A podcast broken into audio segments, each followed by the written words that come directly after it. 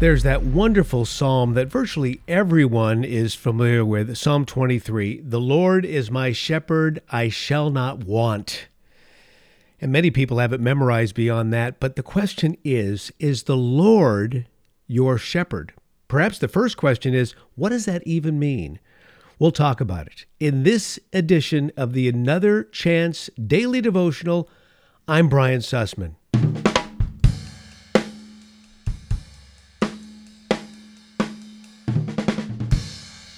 When we talk about the Lord being our shepherd, of course, one has to look no further than Psalm 23, which is an authentic shepherd's autobiography. It was written by King David. But we can also go to Psalm 78, verses 70 and 72, where we read that God chose David, his servant, and took him from the sheep pens.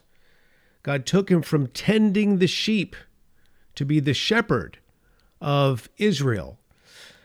David shepherded them, we read here, with integrity of heart and with skillful hands he led them. So David was indeed, first and foremost, before he ever became a wonderful and great king, he was a shepherd. And God used those skills as shepherd to allow him to be a great king. And what does David say about the Lord? David says the Lord is our shepherd. Let's let's go to Psalm 23. Again, this was written by David. It's it's a short psalm. I'm sure many of you have actually memorized this psalm and that would be a worthy thing to do. It's just beautiful. I'm reading in this particular study from the New International Version. The, and this is this is a wonderful prayer if if you ever are at a loss of something to pray or a loss of something to say when you pray, this one nails it. The Lord is my shepherd. I lack nothing. He makes me lie down in green pastures. He leads me beside quiet waters. He refreshes my soul. Now, those are the first three verses, and that's one complete sentence. Actually, two sentences. The Lord is my shepherd, I lack nothing, is the first sentence. In that, there is so much to learn because the Lord is a wonderful shepherd. When you stray, the Lord is quick to go after you and pursue you because he doesn't want you to be captured by, for example, a wolf. Uh, the sheep are also taken well care of in terms of their coat. I, if you've ever met anybody who has sheep that they're raising for a 4 H fair, oh, they do such a wonderful job of grooming those sheep prior to the fair. And, and the Lord's in a constant state of grooming us. He wants to get the dirt off. He wants to get the bugs out. He wants us to be pure and clean. And oh, that's the Lord's desire for us. And He makes us lie down in green pastures. You know, some of us get so busy with the cares of life. Some of us get so busy with with family, raising kids, being a, a husband, being a wife, being a, an employee, being an employer. We get so busy that I have found in my own experience that there have been times where someone has had to remind me, and, and they're hearing from the Lord, someone has had to remind me, Brian, you need to slow down. Brian, you need to take a rest. Brian, you need a vacation. That's the Lord's goal for us. He wants us to slow down and not get so concerned with the cares of this world and focus on Him. He leads us beside quiet waters. I live near an ocean. And during the during the winter months when that ocean is roaring, there's nothing really more more scary Uh, because if I were to go out in the ocean in those kind of conditions, I would be a goner. and to hear the roar of the ocean, it almost sounds angry. But then contrast that to being on a hike in some beautiful mountainous or pastoral area and coming across a nice stream or a brook that's flowing quietly with pure water. That refreshes your soul. And indeed, that's what the scripture says. He leads me beside quiet waters. He refreshes my soul. Friends, God wants you to be refreshed. He wants you to be refreshed through the power of His Word. He wants you to be refreshed with fellowship. He wants you to be refreshed with wonderful Christian music that is focused on Jesus. Goes on to say, He guides me along the right paths for His name's sake. He, he wants you to go the right way. He doesn't want you to go the wrong way. You know, we grieve the Holy Spirit. And we've talked about this in some of our Another Chance podcasts of late the role of the Holy Spirit in our lives. God has given this counselor to us that comes into our lives, and it's always, the Holy Spirit is always available to us for counsel, for guidance, for wisdom. The Holy Spirit desires to lead you along the right paths. And when we go down the wrong paths, and, and you know what those wrong paths are in your life, it's very clear.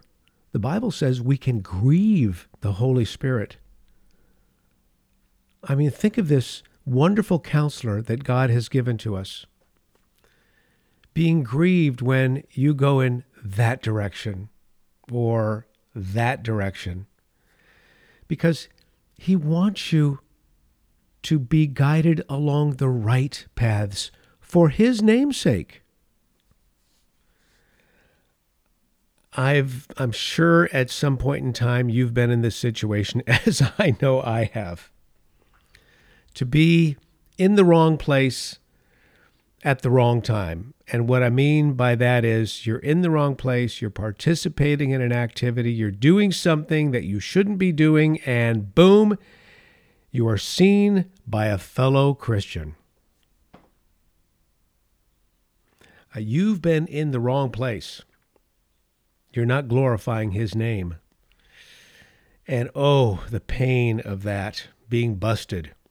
You see, he guides us along the right paths for His name's sake, so that in all we do, we will glorify Him.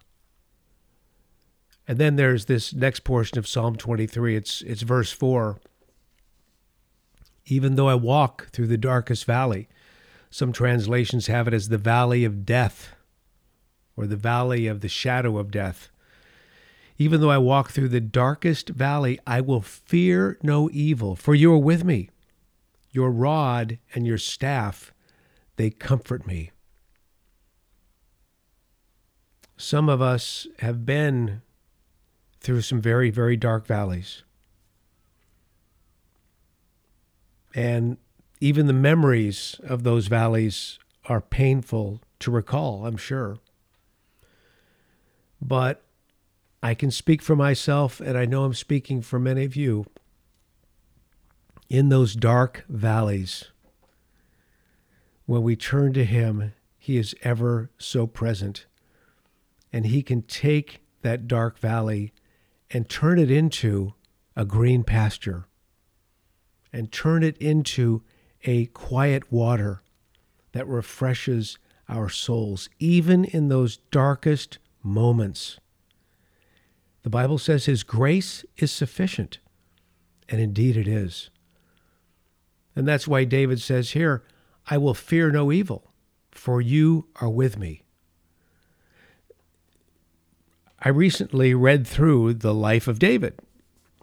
Uh, the book of Samuel is a, is a great place to go to read about the life of David.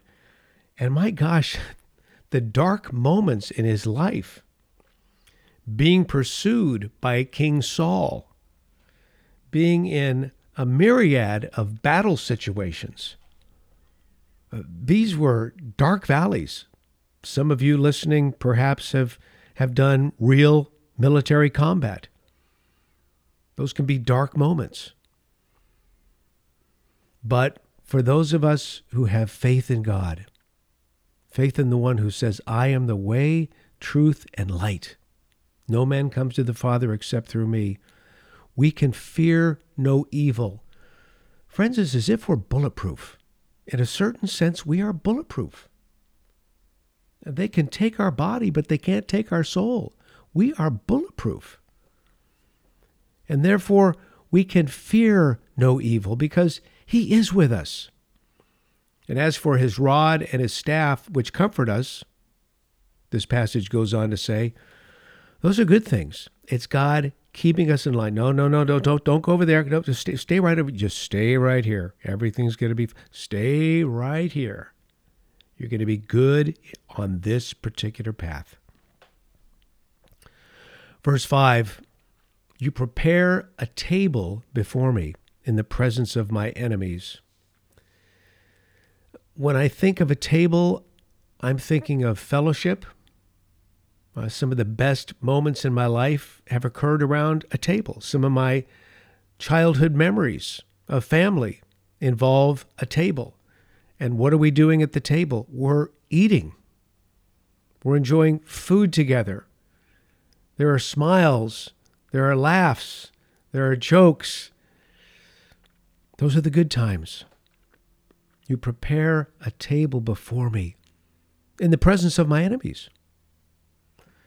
You anoint my head with oil. Oh, my cup overflows with joy. A cup of gladness, a cup of joy, a cup of the Holy Spirit overflowing in our lives. Surely your goodness and your love we read here in the concluding verse, chapter 6 of uh, verse 6 I should say of chapter 23. Surely your goodness and your love will follow me all the days of my life, and I will dwell in the house of the Lord forever. Friends, God is pursuing you. He's pursuing you with goodness. He's pursuing you with love. And, and he will do that as long as you're alive on this planet. So why not turn and take him up on the offer? Perhaps like you've never done before, embrace his goodness. Oh Lord, I thank you for your goodness. I thank you for your mercy. I thank you for your grace. I thank you for loving even me. And I will follow you all the days of my life. And I'm not going to follow at a distance. I want to be up close and personal. I want to I want to touch the hem of your coat, Lord. That's how close we should want to be with our Lord. And again, the last line I will dwell in the house of the Lord forever. I've had some dreams about eternity over the years, dreams about being in heaven. And I will tell you something.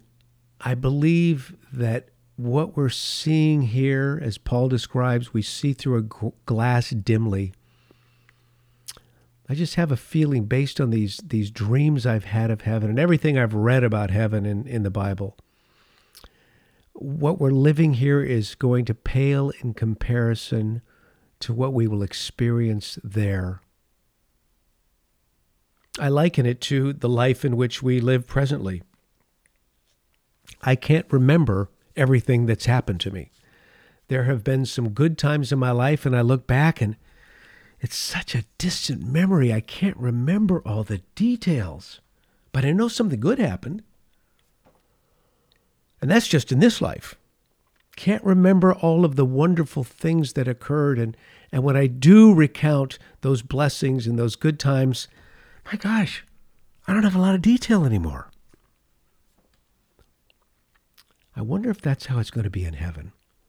We'll look back on this life and we'll know some good things happen and we'll remember bits and pieces, but I think we're going to be so blown away, so enamored with his presence, so awestruck with his glory, so incredibly filled with joy that this present life in which we live right now really won't matter a whole lot other than he pursued us, he chose us, he called us by name, and we decided to follow him.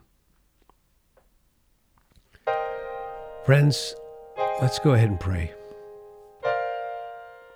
Lord, thank you that you are the Good Shepherd. Thank you that you continue to pursue us and that your desire is only good for us. Lord, may we just follow you all the days of our life, and we so look forward to being with you in eternity. In Jesus' name, amen. Thanks for joining me, everyone, on this, the Another Chance podcast.